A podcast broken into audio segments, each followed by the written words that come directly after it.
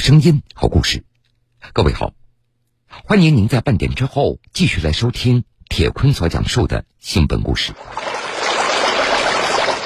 今年十一月二十一号，长江口二号古船在长江口水域成功实施整体打捞出水，在海底沉没一百五十多年以后，古船重见天日。我们经常的说这个桅杆，桅杆，桅杆。当打捞的那一天，因为它高嘛，它桅杆先出水，像一个蘑菇头一样的长满了海蛎子的一个蘑菇头露出水面的时候，我第一眼的感觉就是我看到你的庐山真面目了。长江口二号古船是目前国内乃至世界上发现的体量最大、保存最完整、船载文物丰富的古代木质沉船之一，它的出现。将填补我国清代晚期大型木帆船的研究空白。那我们打捞局的工程师会说，我们在船坞做一些工作，我们把这个门打开，就是欢迎他回家。所以我们整个团队对他实际上都是有一种归来的这种感觉，希望他安全的回到家的这种感觉。翟阳，上海市文物局文物保护研究中心副主任，长江口二号古船项目主要负责人。从发现到整体打捞出水，在过去的八年里，翟阳和他的团队一直在守护、探查和解读这艘古船的前世今生。其实从一五年发现它，然后到二二年，它到底是怎么回事？它是谁？它因为什么沉下去了？这些事情怎么进行研究呢？在调查过程当中啊，我们一方面是在确认它的时代，另外一个是相关的研究，我们已经在开始了。比如说，我们一七年的时候就对这个古船二号古船的周边啊进行了层级的这个取样，就是它周边的这个地层堆积进行了这个钻管的这个取样，这样子来分析它的这个埋藏过程，它怎么沉没的，什么原因沉没的？那么我们要从这个堆积里面，就是我们说这个泥巴里面去提这个线索和信息。有答案吗？它因为什么出事儿了？它遭了什么难了？从层级的角度来说呢，就是在这个古船的最上面一层盖了一个比较异样的这种堆积，就是颗粒大的这种角动比较大的这种堆积。那么推测呢是遭遇了恶劣的天气，但这只是一种解释。大概一百五十年前的清朝同治年间，一艘商船在长江口附近沉没，整艘木船和满载的瓷器从此陷入浑浊黑暗的江底。在日复一日的泥沙淤积中沉沉睡去。二零零七年到二零一一年，第三次全国文物普查期间，上海启动了上海地区水下文物考古摸排工作。作为上海第一位获得潜水资质的水下考古专家，翟阳的工作是从走村串户开始的。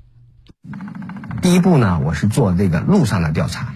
我就到上海的这个崇明、金山有这个渔村的地方去这个陆地的这个走访，去这个查找线索。在陆地上怎么查找海上的线索呀？我们是到这个渔村啊去采访这个渔民，就是在打鱼的过程当中发没发现这个古代的这个坛坛罐罐，然后呢手里拿着一张海图，如果有这个发现的话呢，你就在海图上给我标一下。这些渔民也是凭着记忆呢，在这个海图上这个来这个画点。我当时实际上心一下子就凉了半截，因为在其他的地方啊，在这个走访渔村和渔民的时候，总归多多少少会发现这个我们说瓷器啊等船板啊等这个古代的文物。但是我在上海的这个跑了崇明的和金山的所有几乎所有的渔村之后啊，一件这个文物也没发现，就一件这个古代的坛坛罐罐也没发现。到底来说，它有还是没有？还是这些渔民没发现，还是没告诉我们？但是对我来说，就是线索比较渺茫。虽然渺茫，但是翟阳还是抓住了一条看似非常有价值的线索。一些渔民提到，上世纪六七十年代，他们曾经在长江口航道第二零四、二零五浮筒附近。看到过一根类似桅杆的东西露出水面，只是到了上世纪八十年代，这一根桅杆消失不见了。那渔民那个当时形容的很详细的，当时他们还想把这个桅杆把它锯掉，那个水啊是红色的等等，反正渔民肯定是想锯掉它，但是呢，就是一消失了，我觉得这个就 心又凉了半截。我怎么怎么去找啊？一个消失消失的，而且又没有 GPS 坐标。那接下去的工作怎么做呢？接下来呢，我们就抓住像一根救命稻草一样啊，就抓住这个二零四二零五，而且要在八十年代以前的这个海图上，因为这个航道在变的，浮筒的位置也在变，所以呢，当时也是找了这个海图，然后呢，大致的确认了二零四二零五浮筒的这个位置。二零一四年，翟阳和上海海测大队合作，对可能有沉船的海域进行声呐扫描。当时我记得也是这个冬天，天很冷的，我们大家这个一路过去也要两三个小时嘛，又冷啊又晃的，那风一吹起来人会晃的，晕晕乎乎的又冷，我们大家都这个盯着这个屏幕，我当时印象很深，这个屏幕上这个声呐扫测就开始这个船的这个一端就开始出来了，明显看得出一个船的形，然后慢慢的从屏幕上扫出来一个船的样子的一个东西，我们当时都很兴奋，在接下来的时间里。翟阳和他的团队查阅了大量资料，根据资料，他们怀疑这艘沉船很可能是清朝末年在福建马尾船厂所建造的中国第一艘炮舰“万年青号”。他们就此申请到了国家专项资金。一五年夏天的时候就开始这个探摸，就那个时候编号就是长江口一号。结果这个一下水，一摸肯定不是万年青了，下水一摸就知道不是万年青了。用万年青的记载呢，是包了铜皮的木船，这个下水一摸就是一个铁船，而且是一现代的这个铁船，没法往下坐。这个当时也是很痛苦的一件事情。我当时呢，就是在这个夏天嘛，在舱上，我当时的这个舱里面也很热，我那舱里还没有空调。您坐的什么船呢？工程船，就是沪救捞六十一工程船。你在水下考古，你有你自己专用的船吗？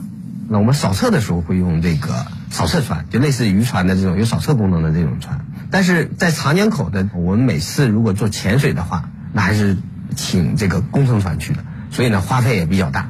那因为长江口的水流比较迅猛啊，所以说呢要一定要有工程船，比较大的工程船，六十多米的工程船，然后呢要把它锚住的，因为下面要潜水的话，这船一定要稳定，如果晃的话，对潜水员这个很有危险的。没有找到那艘渔民口中有着桅杆的木船，翟阳和他的团队不甘心。二零一五年九月，他们再次乘船来到长江口一号发现处来搜索。这次，经过声呐扫测，他们又发现了一个类似于沉船的物体。当时是半开玩笑的说：“我们有一条古船了。”您是随口一说，还是说认定了它就是？我当时说的时候心也有点虚的，我给大家打气，因为这个大家还是要鼓鼓气的嘛。然后呢，就这个去潜水探摸，当时也是下了两三组，也是比较有经验的潜水员。下来之后呢，就是上面这个渔网太多，乱糟糟的渔网和这个垃圾里面摸到东西啊，就也下了两三组，也摸不出来，只是摸到一个柱子，但是船体没摸到。我记得当时最后很清楚是他们一个打捞局的一个老师傅。楚师傅，楚师傅呢是所有这些潜水员的潜水队长的老师傅，经验非常足。我记得最后一碗水是他下的，我来下。结果我记得楚师傅很快一摸，大概也就半个多小时吧，说：“哎，这肯定是一条木船。”我摸到船舷板了，但是是不是现在的木头船，还是以前的木船都不知道。因为确认一条古船，实际上在水下很难的。既然有了这样的一条线索，相对越来越明确了，知道它是木头的，知道它有多大，为什么不可以让这位老师傅继续把它给摸清楚呢？如果再继续摸清楚的话，就要进行下面的抽泥和抽沙的工作了。那么我当时一五年的工主要的项目呢是做这个一号，而且时间呢基本上也是有时间限制的。那个海上工作比较费钱的，都是有工作限时间限制。我当时也基本上到收尾的阶段了，所以呢当时。也就把这个工作呢，就放到以后的这个这个工作里面。今后的目标，我们是确认它目标就是它什么时候的船，是不是现代的船还是古代的船？根据考古学的工作方法，这艘木船被确定为长江口二号。但是要进一步确定这艘木船的价值，还需要经历一段漫长的时光。你受制于什么不能很快的如你所愿的往下进行呢？最重要的一个水文的条件，还有一个技术的条件，这是最重要的一个问题。就除了资金以外的钱呢？经费的话呢，就是二号以后呢，实际上呢，国家局也很重视，我们申请了一笔资金，就长江口二号的重点文物保护专项。但是呢，从一六、一七、一八，我价值没确认的时候啊，我一直不敢把这几百万。投下去，几百万够干什么的？如果你做几百万的话，也就大概是二十多天的工作时间。那明显不够啊！对，明显不够。而且呢，这笔钱即使不够的话，我也不敢把这笔钱投下去。在这个二号的价值确认之前，因为我们一号已经花了几百万了，所以二号的时候，虽然我钱已经到位了，但是我一直不敢花。和田野考古不同，水下考古需要船舶、探测设备、潜水装备。这意味着要建立一支能力更综合的团队，所以水下考古的成本要远远高过田野考古。每一次去进行这个水下的探测的话，呃，工期是多长时间？工作周期大概几天？要潜几次水？我们每天潜水啊。我们平潮是潜潜水，一天呢是有四次的平潮，就两次高平潮，两次低平潮，就六个小时一次。每天要潜，基本上要三班水。潜完水之后，然后呢还要做这种整理啊、准备，还要总结工作，所以基本上就是连轴转的。一个周期几天？一个周期的话，大概十五天、十几天的左右。但是这种专项的调查会长，一般是一个月或者四十天左右这么一段时间。长江口的所有的工作。包括我们调查，包括那个打捞，所有的工作呢，都是受制于长江口水文的这个影响。我记得我下水的时候，潜水的时候，什么也看不见，就是在水里面是伸手不见五指，特别的黑。我们都会带这个强光的手电，潜水的时候，打上强光手电，基本上也就是几公分的距离。碳十四测年法显示，沉船的年代介于明代晚期至清代晚期，但是。翟阳和团队希望能够找到一个办法，得到更精准的年代信息。比如，如果在船上找到古代的瓷器，就能获得更准确的年代判断。不过，二零一六年的一次探查，从沉船上取到的物品却让人非常失望。拿上来一看，都是一九八几年、九几年的年代，当时也很失望的。呃，一六年的时候，最后一班潜水啊。我当时是在船上嘛，然后听说下面哎摸到一个东西，但是跟以前有点不一样，好像是个罐罐，那罐罐就拿上来吧。拿上来之后，我这个第一眼一瞄，职业习惯嘛，肯定是古代的，这个东西肯定是古代的。有多古啊？我第一反应是到唐宋，有可能是宋的这个一个瓷器，我很高兴。然后呢，再仔细一看呢，它造型很特别，我们又不认识。然后呢，也去请教专家，这也确实没见过。然后呢，一七年的时候呢，就继续调查了，继续调查，一七年就没有什么收获了。探寻的过程非常曲折，同时因为不想轻易动用国家经费，三年中相对简陋和艰苦的工作条件也消耗着大家的耐心和细心。然后到一八年的时候，那时候整个的这个合作的团队啊，已经是有点这个最最后一年的感觉了。这个工程船也是这个不如以前，就整个锚下去之后啊，锚也飞了，就整个这个感觉就是大家这个已经有点这个到一定极限了。那当时我就想，一八年就最后一年了。我想问您啊，就是翟主任，当两年的时间。人小孩玩游戏叫一网不捞鱼，二网不捞鱼，然后就是每网下去都什么都没有的时候，上来是什么感觉？当然很失望，但是这事儿就是继续得往前走，就是你划上一条道，没有退路的。因为对我来说呢，后来的主业已经调到这个水下考古了，对我来说呢，也是划上一条道了。然后呢，对这个整个的上海水下的考古工作来说呢。因为国家已经投了两笔经费在了，那么如果再没有什么发现，那我觉得这个上海的水下考古基本上就是要再沉寂一段时间了。为了寻求突破，在此期间，翟阳团队联合上海大学无人艇工程研究院，为他们研发了获得国家专利的浑水水域水下成像装置和全球首艘智能化立体采样无人艇。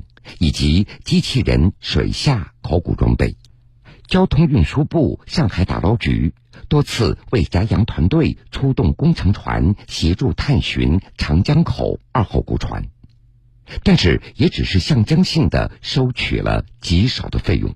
经费刚才我们说了几百万，您没舍得动。其实啊，这几百万要花的地方很多，比如说您在跟这个科研机构、跟大学合作的时候，不是上嘴皮一碰下嘴皮，人家就给你做了。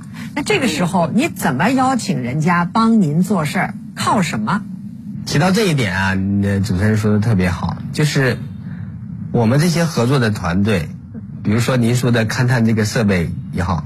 刚开始是海车大队，后来是上海大学的无人艇学院，大家都给我们一个很大的这个支持。他们没有按照这个实际的来需要多少钱，你来跟我算，没有的。救急不救穷啊！就是人家为什么这么长时间要对你们这个工作这么支持？他们图什么呢？一个是对文物的热爱吧，对我们自己文化的热爱；另外一个呢，就是一个对未知领域的一个好奇心。转折往往在最难熬的时刻出现。二零一八年九月，翟阳和他的团队再次来到长江口二号沉船处进行考察。一八年的时候，就我下决心，这是最后一年。我当时说的，我就是把船底抽穿了，我也要知道它到底有没有东西。所以我目标很明确，找到舱了我就往下抽，一直抽。抽完之后呢，就发现了这个船货成批的这个瓷器，水下的瓷器上来都会放在筐里面嘛。这个一筐出水的那一刹那，那个是最幸福的时候。然后呢，还有一个兴奋点呢是，这里面还真有贷款的瓷器，铜制年制，就绿釉杯上有铜制年制贷款的瓷器，那这样子就时代和船货都解决了。长江口二号的年代最终被确认为清代同治时期，所在水域水深八至十米，船体埋藏于五点五米深的淤泥中。残长约三十八点一米，宽约九点九米，已探明有三十一个舱室，是我国迄今为止水下考古发现的体量最大的木质沉船。舱内都发现有码放整齐的景德镇窑瓷器等文物。从勘测的情况来看，推测为清代上海广为使用的沙船。也就是刚才您说的，连工程船出海都没什么激情和动力的时候，最后的坚持的那段发现的。是的，是的。所以说呢，就有一种那个山穷水尽嘛。我说人就是坚持到最后，这个特别重要。但是不一定是真有发现，那也不知道。有的时候是要靠一点这个运气的。然后实际上发现了之后，紧接着就像我刚才说的，喜悦和挑战都是同时来的，有价值了。面临两个问题，一个呢是安全，这个船在这个水下这个安全问题，因为我要发掘也好，无论什么发掘，那是还有很长时间嘞，这个安全的问题，这是一个挑战。另外一个呢就是有价这么有价值的话，就是将来我们采用什么方式来这个进行水下考古。自从确认二号古船的价值以后，为了保障安全。交通部上海打捞局派船在现场守护了将近三年的时间，海事部门在古船所在的位置划定了临时禁锚区，各个部门协力保密多年，来看护文物的安全。由于观察到沉船存在着因为水流和沉积物堆积方式改变而侧翻解体的风险。上海市文物局经过反复研讨，并报国家文物局的认可，决定对长江口二号古船实施整体打捞。由此，拥有全球顶尖高端装备制造实力和工程施工技术的上海，组成了一支技术天团。他们由交通运输部上海打捞局联合上海隧道股份、上海电气等企业组成。集成当前世界最先进的打捞工艺、技术路线、设备制造，最终形成世界首创的活型梁非接触文物整体迁移技术，来打捞长江口二号古船。当他们在想办法，因为从一八年发现东西了，决定捞，你看，一九二零二一二二，又三四年的时间过去了。这个漫长的时间段，人家在攻关，在想办法把这个整体打捞的问题解决。与此同时，你们在做什么？我们在做的就是把这个整个船朝整体打捞的方向，把它的形制和埋身精确的确认好，精确的尺寸到底是多少？因为这个直接影响到这个沉箱的这个能不能把它完整的这个取出来。今年十一月二十号深夜，长江出海口横沙水域，两艘巨型工程轮“大力号”和“奋力轮”灯火通明。水下二十二根定制的巨大弧形梁准备就绪，顶部是威力强劲的隧道盾构掘进装置，尾部搭载推力巨大的推进装置，构成水下整体打捞沉船的神器。它可以从沉船底部快速掘进，击穿长江口海底厚厚的泥沙、岩石和其他堆积物，将沉船连泥带水抱进怀中。十一月二十一号凌晨零点四十分，沉没江底一百五十多年的古船缓缓地浮出水面，随后被送往黄浦江畔的上海船厂旧址一号船坞。未来，这里将成为一座活态博物馆，人们可以在这里对长江口二号进行研究和保护，更多人可以到这里一睹它的风貌。这个船它是干嘛去？从哪儿到哪儿？它身上肩负的是一个什么任务？这些能够有推测吗？我觉得对古船来说啊，它是一个生命体。我们的目标呢是什么呢？就是我们通过这个科技的手段、科技考古的手段，整合我们现在的这个科技的这个力量，来尽量的去探索它这个古船从建造开始、造它开始，然后呢，一直到我们现在发现它，一百五十年后发现它，这一百五十年期间，它在哪里建，走过什么航线，最后一次航行的货是在哪里装的，然后呢，它为什么沉在这儿？它出事在什么地方？它怎么变成现在的状态？就是通过我们科技的手段，我们连关的相关的科研团队啊，做一整套对它一个全生命周期的一个研究。长江口二号古船是中国水下考古又一里程碑式的重大发现，是目前国内乃至世界上发现的体量最大、保存最为完整、船载文物最丰富的古代木质古船之一。船体的完整性和丰富的船载文物，对中国乃至世界的造船史、航运史、陶瓷史、经济史等研究具有十分重要的意义，而对它的进一步解读才刚刚开始。好了，各位，感谢您收听了这个时间段铁坤所讲述的新闻故事。如果想回听以往的新闻故事，请各位在大蓝鲸客户端点播铁坤讲故事。节目的最后，铁坤在南京向各位说一声晚安。晚安，愿长夜无梦，在所有夜晚安眠。晚安，望路途遥远，都有人陪伴身边。想说的话都没有说。